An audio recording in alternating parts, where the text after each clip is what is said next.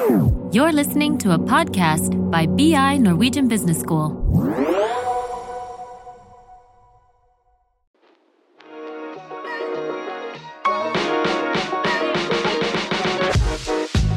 Ja, velkommen, Viggo Johansen.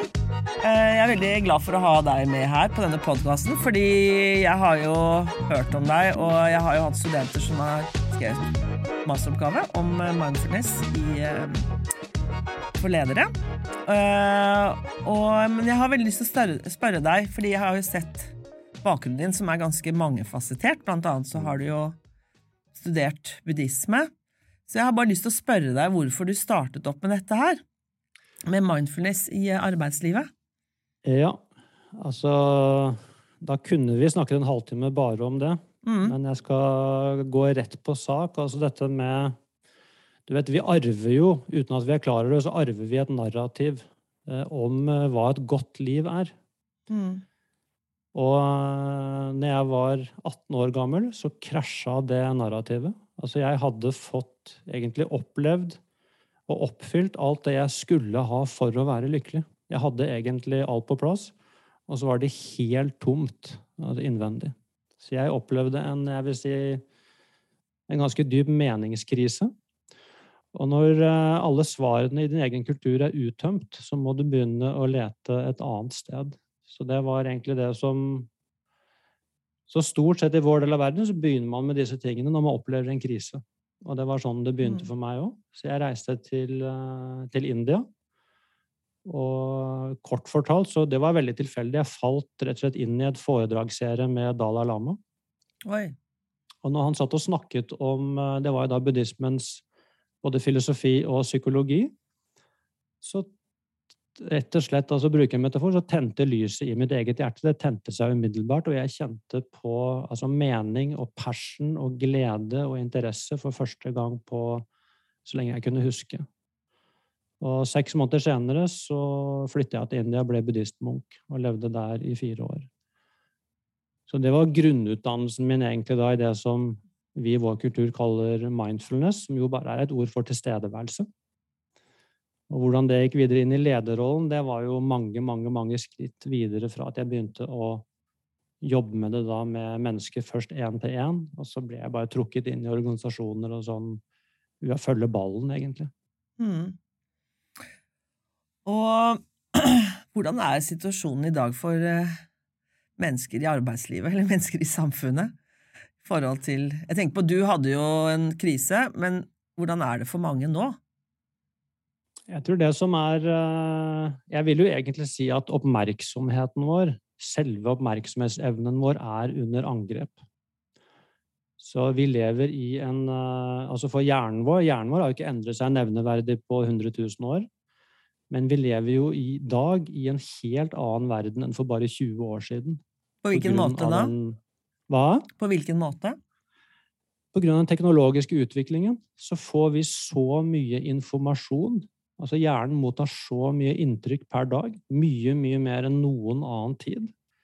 Så, så jeg tror egentlig altså hjernen vår, oppmerksomheten vår, den er Vi er over grensa egentlig allerede for hva vi tåler.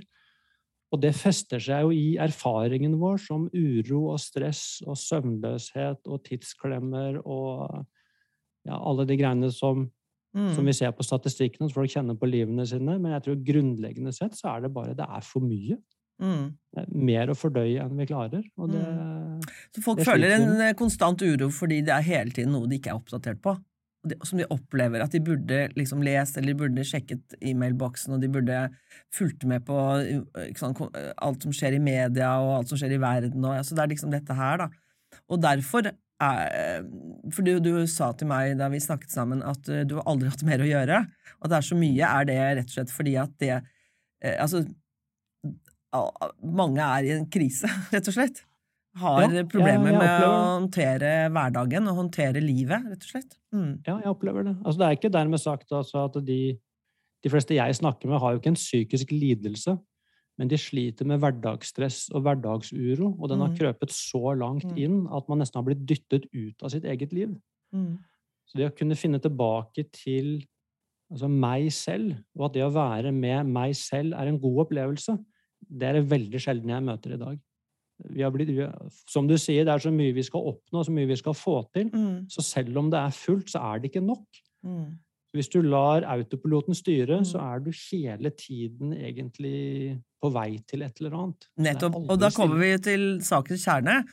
Fordi eh, vi kan ikke bare reagere på de impulsene vi får eksternt. Hvordan, hvordan, men hvilke verktøy har du, eller hva tenker du eh, mindfulness av flere ting kan på en måte tilby, da? I dette? Altså, jeg vil jo si at uh, hvis du tar mindfulness som en praksis på alvor, Mm. så får du Jeg vil si det er fire egentlig aspekter ved den praksisen som du da får. Det ene er det som på engelsk kalles present moment awareness. Så det å også få en bevisstgjøring på hvor mye av tiden jeg er og romsterer i fortid og fremtid oppi hodet mitt, og samtidig hva som skjer når jeg klarer å forankre meg i det såkalte nuet. Da, da skjer det også store endringer både kognitivt og emosjonelt, og også kroppslig. Så det å få eh, personlige erfaringer inn der. Det andre aspektet, det er aksept. Det at jeg kan lære meg å være med alt det som skjer i kropp og sinn. Også det som er ubehagelig. Så det at jeg ikke helt trenger å flykte fra en vanskelig følelse, fra tankekjør, fra uro, fra osv., osv. Så, så aksept er nesten en magisk medisin, faktisk, på, på hverdagsuroen vår. Og så er det dette med å kunne ta et skritt tilbake fra tankene og følelsene mine, eller fra sinnet mitt, egentlig. Dette som kalles på fagspråket kognitiv diffusjon. Det vil si at jeg ser at jeg er ikke mine tanker og følelser. Jeg står i et forhold til dem. Og det som står i et forhold til det, det er det fjerde aspektet, som kalles det observerende selve. Så det å se at akkurat som jeg lever på to arenaer, det ene er det dynamiske livet mitt, altså hele narrativet mitt, og så er det noe som står bakenfor, som er klar over det hele, som er selve oppmerksomheten. Og det at det blir bevisstgjort Det er sånn for oss alle, men de fleste er ikke klar over det. Så mindfulness-praksis vil uh, gi deg egentlig en fot inn i det i deg som alltid er stille, og som Mm. har oversikt. Og de fire til sammen, de, vil, uh, de er en revolusjon, faktisk, altså i et menneskeliv, når de kommer på plass. Da kan jeg jo bare si at eh, jeg er et resultat av den praksisen. Fordi jeg tenkte jeg skulle spørre deg om det, fordi jeg eh, ble interessert i buddhisme og taoisme da jeg var på Stanford. eh, Det er 30 år siden. Og jeg hadde veldig mye press med avhandlingen. Og så fikk jeg også en, en krise, rett og slett. Jeg ble utbrent etter avhandlingen. Mini-utbrent, da. Men i hvert fall nok til at jeg søkte jo forskjellige impulser og ting. Blant annet så lærte jeg meditasjon av en lege, alternativ lege, som heter Leif Ims. Det som er interessant, jeg har gått mye på yoga, jeg har drevet med mye uh, mindfulness-instruktørkurs har jeg, ikke hos deg. Det som er interessant, er at nå har jeg kommet til et sånt punkt hvor jeg har ganske mye press i hverdagen, og jeg har ganske mye Men jeg er ikke stressa. Kan man integrere det For det har jeg lurt på.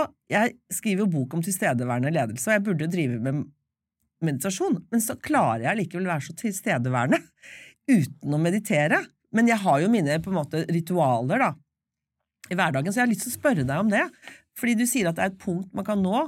Så det Mm. punktet kan man jo nå. Det er jo ikke sånn at man må streve hele livet for å nå det. Mm. Absolutt ikke. Og jeg vil også si at når det punktet altså det, er, det er egentlig en innsikt, vil jeg si. Mm. Når den innsikten først er etablert, så blir den ikke borte igjen. Det var eh, nettopp Jeg er ikke redd for at den skal bli borte, for jeg har bare er, er, liksom erkjent at uansett hvor mye press jeg har, og vanskelige prestasjoner, så er jeg alltid tilstedeværende, og så takler jeg det på en helt annen måte enn for 30 år siden. Det er en revolusjon. Og jeg, jeg fikk ikke sove om natten, og jeg var stresset stort sett hele tiden. Og det har jeg egentlig jobbet mot hele livet, da. Og nå har jeg, det er jo noen år siden jeg nådde det, da. Og så er det jo at jeg har laget et program, for jeg vil jo gjerne dele dette, eh, den innsikten, da. Eh, som, som du vet også er basert i nyere ledelsesteori. Eh, dette Ja. med å være i kroppen og være til stede, og mindfulness som fag og retning har jo fått en anerkjennelse. Veldig i stor grad ved at på Academy for Management eh, Conference så er det en egen stor track på det, og det har kommet bøker. Men hvordan, jeg må ha lyst til å spørre deg, du som har jobbet med dette veldig lenge, hvordan mottas dette nå i Norge, mindfulness? Jeg må jo si at det har skjedd utrolig mye på 15 år. Mm. jeg begynte jo liksom så vidt i organisasjonslivet for 15 år siden, og da jeg ble invitert i stedet for å snakke om det, så måtte jeg bruke ofte det første halvtimen på å si hva det ikke var for noe. Mm. Jeg måtte bruke lang tid på å avlive myter og prøve å egentlig Du kunne kjenne skepsisen i rommet, for at de fleste var redd for at de skulle bli påført et eller annet alternativ, noe de absolutt ikke ville være en del av. Det, det er helt slutt, faktisk. Altså, jeg opplever nå at uh, selve begrepet mindfulness, jeg merker det, altså blir assosiert med noe folk er nysgjerrige på. Mm. Noe de forbinder med noe, noe positivt. Ofte ro, avspenning, oversikt. Så det er uh, jeg vil si Det har endret seg fullstendig på 15 år. Mm. Så nå opplever jeg at dette blir mottatt på en uh, Stort sett i hvert fall med en åpen nysgjerrighet. Det er jo fortsatt ikke så mange som vet hva det er for noe egentlig, men Mm. selve mm. assosiasjonene til det, de, de, har endret seg veldig. Og nå, nå, er det jo sånn at det er en bok som jeg leser nå, som uh, oppsummerer forskningen på det, Mindfulness Organization, som kom ut i 2017. Og den viser jo så, altså, så store positive effekter Mm. for, på individet. Individuelt stress, eh, konsentrasjon, eh, glede og jeg har jo, ja, det er liksom, Du trenger ikke mer enn ti minutter per dag, har jeg skjønt, eh, for at det får veldig store positive effekter, men også for arbeidsmiljøet, for organisasjoners evne til å håndtere eh, press, forandringer, brå forandringer, og måtte snu seg rundt. Har du noen eksempler på det? Er det noe kan, en organisasjon eller leder som du kan nevne, som du kan fortelle om? Altså, altså Akkurat nå så jeg, har jeg et oppdrag for Østfold Energi, altså med, som har bestilt altså, egentlig et fullt, fullt program altså med åtte moduler. Så jeg er der åtte ganger liksom over et halvt år og både praktiserer med dem og, og har da åtte temaer som vi går igjennom. Og tilbakemeldingen derfra er ja, det er, det er helt fantastisk, rett og slett. Er det det? At, ja, for det, det, er noe med den altså Det folk ofte glemmer i dette, her, at dette er relasjonspraksis. Selv om det er noe man gjør individuelt, så er det noe med jeg klarer å se meg selv Det er vel noe de sier i mentaliseringen, å se seg selv utenifra, men å se andre innenifra. Mm. Så når jeg får øye på, jeg får litt avstand til alt det som skjer av tanker og følelser og alt som drar i meg, så skjønner jeg at det er sånn hos alle andre òg. Mm. Og i det øyeblikket jeg kan ta et skritt tilbake og observere det, Mm. så får jeg øye på de prosessene i andre. Så, så, dette med det å forstå hverandre og det å egentlig rydde opp i det relasjonelle, det blir selvfølgelig mye, mye enklere når man får litt mer oversikt. Mm. Så egentlig så hvis nok personer i en organisasjon, og kanskje særlig ledelsen, Mm. skjønner at det er noe i oss som er stille og har oversikt, og at det Mm. kommer inn i kulturen, både som språk og praksis, så er det veldig, veldig mye som begynner å skje av seg selv. Mm. Det syns jeg var veldig spennende, det der med det relasjonsperspektivet på det, for det har jeg faktisk ikke tenkt. Men det ser jeg jo. At du, man er uh, Man har større toleranse for hverandre og aksept for hverandre. Mm. Ja. Og, og også forståelse. Ikke sant? Det er Mm. noe med å For det er klart, når jeg får øye på Altså egentlig også hvor vanskelig det er å endre en vane. Ikke sant? Altså det, men ofte så blir vi jo bare styrt av vane helt ubevisst. Når jeg får hodet litt over vannet, så ser jeg Nå ser jeg det, og ennå så er det vanskelig. Så det er noe med den Egentlig også respekten også for hvor komplekst det er å være et menneske. Det gjør Mm. hele samspillet jeg vil si, mye, mye mer interessant. Mm. Og, og det er klart så da er det mye lettere å justere forventningene mine. Jeg kan jo se det at hvis andre er litt ufine og litt korte, så er det mye lettere å se at det handler om stress, og at ikke det er personlig. Og du tar det ikke til deg selv. Det er ikke jeg. Nei, det er akkurat det. Det det vi ofte gjør, vi tenker på at det er noe galt med oss, men du tenker Du ser den andre personen utenifra. Mm. Ja. Nei, og eh, det er jo derfor jeg har gått fra å være mer en sånn organisasjonsteoretiker og opptatt av egentlig sånn, ja, arkitektur, teknologi, sånne harde ting, til jeg blir veldig opptatt av myke ting. Um, uten at jeg som faglig teoretisk egentlig har vært mest interessert i det, men det jeg ser som den største utfordringen i arbeidslivet nå, og som jeg også snakker om på forelesning og foredrag, er jo nettopp det der med å se mennesket og jobbe med relasjoner. Uh, så jeg kan bare si at jeg, det, det, jeg støtter deg helt i det du gjør. Det som er spennende, er at istedenfor å foreslå teorier, som jeg også foreslår i, i programmet mitt, så foreslår du rett og slett en teknikk som er på individnivå, og som får konsekvenser på kollektivt nivå. Det syns jeg er veldig, veldig spennende. Og som også har en spirituell eh, dimensjon. Ja, faktisk. Ikke sant? Uh, og det er jo det som har vært veldig skremmende, eller det vanskelige både i Norge Vi er jo fra en annen kultur hvor spiritualitet er uh, mer akseptert, og ikke som ja, noe helt vilt. Eh, mens i Norge så har vi problemer med det, og så har vi særlig problemer med å koble det på arbeidsplassen. Eh, så nummer én, hvorfor trenger vi mennesker i Vesten, og i Norge spesielt, da, den spirituelle dimensjonen? da? Og hva tenker du liksom hvilken, hvilken virkning har det? Hva er det det bidrar med? Ja, det var rene spørsmål jeg egentlig snakket en uh, uke om i strekk. Ja. Men hvis vi helt kort, da, Donatella sier at du vet, mennesket har jo alltid vært delt inn i tre. Altså Alle visdomstradisjonene våre til alle tider og alle kulturer har hatt en tredeling av menneskenaturen med altså en fysisk kropp og en syke og spirit. Mm. Så body, mind, spirit. Mm.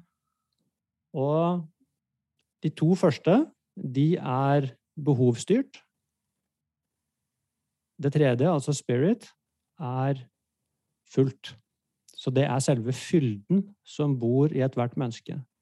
Det er fullt i seg selv, og det er fritt. Mm. Så egentlig så er det så er den dimensjonen i oss egentlig som gjør at vi kan håndtere de to andre. Så hvis vi reduserer oss selv til bare kropp og syke, så vil du se så har vi redusert oss selv egentlig til noe som, hvor det bare er bevegelse. Mm. Og som ikke har altså kjenner ikke sin egen verdi. Nei.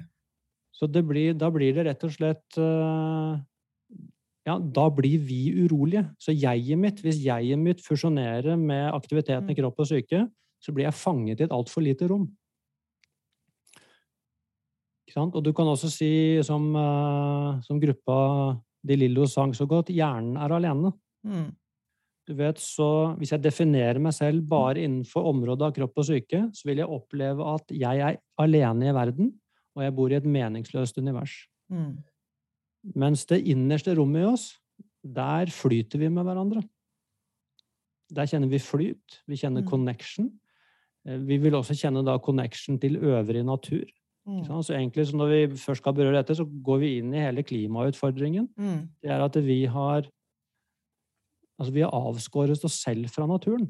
Så det er akkurat som vi, vi får ikke øye på at hvis vi at vi dreper vårt eget livsgrunnlag. Mm. Vi blir helt blinde for disse større sammenhengene. Mm. For meg så handler det om spirit. Det handler ikke mm. om trossystemer eller at jeg skal tro på noe som er vanskelig å tro på. Altså er, for meg så er Altså spirit kan man egentlig sjekke ut umiddelbart. Mm. Og igjen, da, hvis du går inn i mindfulness-praksis, så hvis jeg spør jo ofte folk kan du observere tankene dine, og hvis folk mm. sjekker ut med en gang, så vil jeg si ja, det kan jeg. Mm. Ok, Kan du observere følelsene dine? Ja, det kan jeg. Kan du observere kroppen din? Ja, det kan jeg. Mm. Ergo så må det være noe som ikke er tanke, følelse og kropp, mm. som kan observere dette andre. For meg, det er spirit. Det er umiddelbart tilgjengelig i vår egen erfaring. Mm. Men det at det også får tid, mm. så jeg blir kjent med den dimensjonen i meg selv, det er noe helt annet. Men for meg er dette det veldig, veldig hands on. Det vil jeg synes var veldig godt beskrevet og enkelt på noe veldig komplisert. Det må jeg bare si. Det syns jeg var veldig meningsfullt. Og jeg tenker at dette her som du beskriver som det spirituelle, er jo det som egentlig er meningen for at vi eksisterer. At vi er mer enn kropp og følelser. ikke sant? Vi, vi må ha en mening med det store. Og det som er jo problemet i dag for veldig mange, er jo at, den, at det føles Altså, det materielle livet det føles mer meningsløst, fordi vi alle vet, i hvert fall opplyste mennesker, informerte mennesker, om at forbruker jeg Flyr jeg, gjør jeg ting, så forurenser jeg, ødelegger kloden, og jeg ødelegger grunnlaget for at mine barn, barnebarn og oldebarn kan i det hele tatt ha et liv her. Ikke mm. sant? Sånn at eh, det, det, ikke bare ikke gir mening, men det fratar deg mening, ikke sant? og så har vi ikke noe å fylle det med. Så, men men hvordan, liksom, hvordan kan man koble der, den spirituelle dimensjonen i også det organisasjonens på en måte verdigrunnlag er? Jobber du med det, liksom, å få dette inn? For jeg tenker at det, vi må jo ha en intellektuell overbygning på det, så ikke hver og en kan sitte alene med det og streve med å finne en, en overordnet mening, da. Ja, absolutt. Altså, det er, altså, dette, er så, dette, er så, interessant og så komplekst. For at det å finne et språk som gjør at folk kan bli med inn der og ikke lukke igjen, mm. det, det, har jeg jo egentlig brukt de siste 15 åra på å prøve å finne ut av. Mm. Så, det, så ja, jeg opplever at dette er Jeg prøver så godt jeg kan å få den dimensjonen til å bli levende, altså også i organisasjoner. Mm. Men prøve å bruke et språk som er nøytralt. Så jeg opplever f.eks. at dette begrepet de har i den kognitive psykologien med det observerende selve, det er for mm. meg, det ser jeg, det tar folk til seg. Mm. For det er noe de kan sjekke ut i sin egen erfaring. Så det er, det er, det er en empiri der som er tilgjengelig umiddelbart. Og så, når du begynner å få litt føling med det gjennom da mindfulness-praksis, mm. så kan du begynne å reflektere hva betyr det egentlig? Mm. Hva betyr det at vi, vi, bærer det rommet som ikke blir berørt av all bevegelsen? Der dukker på en måte litt mysteriet opp. Mm. Og hvis jeg kan få lov til å være et mysterium, så dukker ofte undringen opp. Og undring er en veldig interessant følelse. Mm. Det er noe som åpner. Mm. Så, det, så i det, det så, kan, så kan faktisk være forløsende i forhold til også faktisk eh, prosesser internt, da, i avdelinger eller blant mennesker, og at de kan komme inn på et, et annet nivå, da. Som, ja. Mm. ja helt klart. Det, ja, det syns jeg var veldig interessant. Nå kunne vi snakket Du har jo sagt at du kunne snakket hele dagen og sittet og snakket veldig lenge. Eh, men er det noe sånn avslutningsvis som du vil liksom trekke fram som du ikke har nevnt, som er viktig for deg å kommunisere ut, da? Om dette med mindfulness i organisasjoner og for ledere? Altså, jeg ville si uh, kanskje ordet selvverdi. Mm. For det at uh, ofte så altså det, det vil jeg si Sjekk det ut. Altså, hvor henter du verdien din? Altså som et jeg. Mm. så tror jeg de fleste vil eh, måtte innrømme at jeg henter verdien min i prestasjonen. Og da har jeg egentlig ikke gitt verdien til selve, jeg har gitt verdien til prestasjonen. Mm. Og da blir i det så blir jeg veldig sårbar, for hva skjer hvis jeg en dag slutter å prestere? Hvem er jeg da? Mm. Så selvverdien min, det tror jeg, selvverdi er, ut, det er utrolig viktig, og det mm. må jeg finne her. Jeg må finne mm. det hjemme, i meg selv. Mm. Og det vil jeg si, det finner du faktisk først i stillhet. Mm. Det syns jeg var en veldig fin avslutning. Viggo, jeg tror rett og slett at eh, jeg må bare si tusen takk. Og har du noe materiale hvis noen har lyst til å lese mer, eller hvis Ja. Har, man kan jo bare ta kontakt med deg, selvfølgelig, men er det noen bok du vil anbefale? Oh, er det en bok jeg vil anbefale? Det så ja, er, den er dessverre på engelsk, men det kom en bok eh, nå som het A Liberated Mind. Mm. Av uh, en som heter Stephen Hayes, som er professor i psykologi ved Universitetet i Nevada. Mm. Som er om disse seks kognitive kjerneprosessene i psykologisk fleksibilitet. Mm. Og der ligger disse tingene som eh, mindfulness og det observerende selv og aksept, altså, og, og forskningsbasert.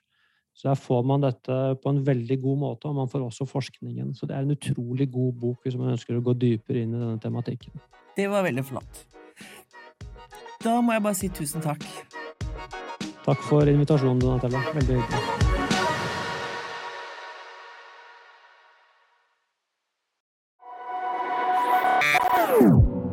This is a BI production. Listen to more podcasts go to bi.no slash podcasts.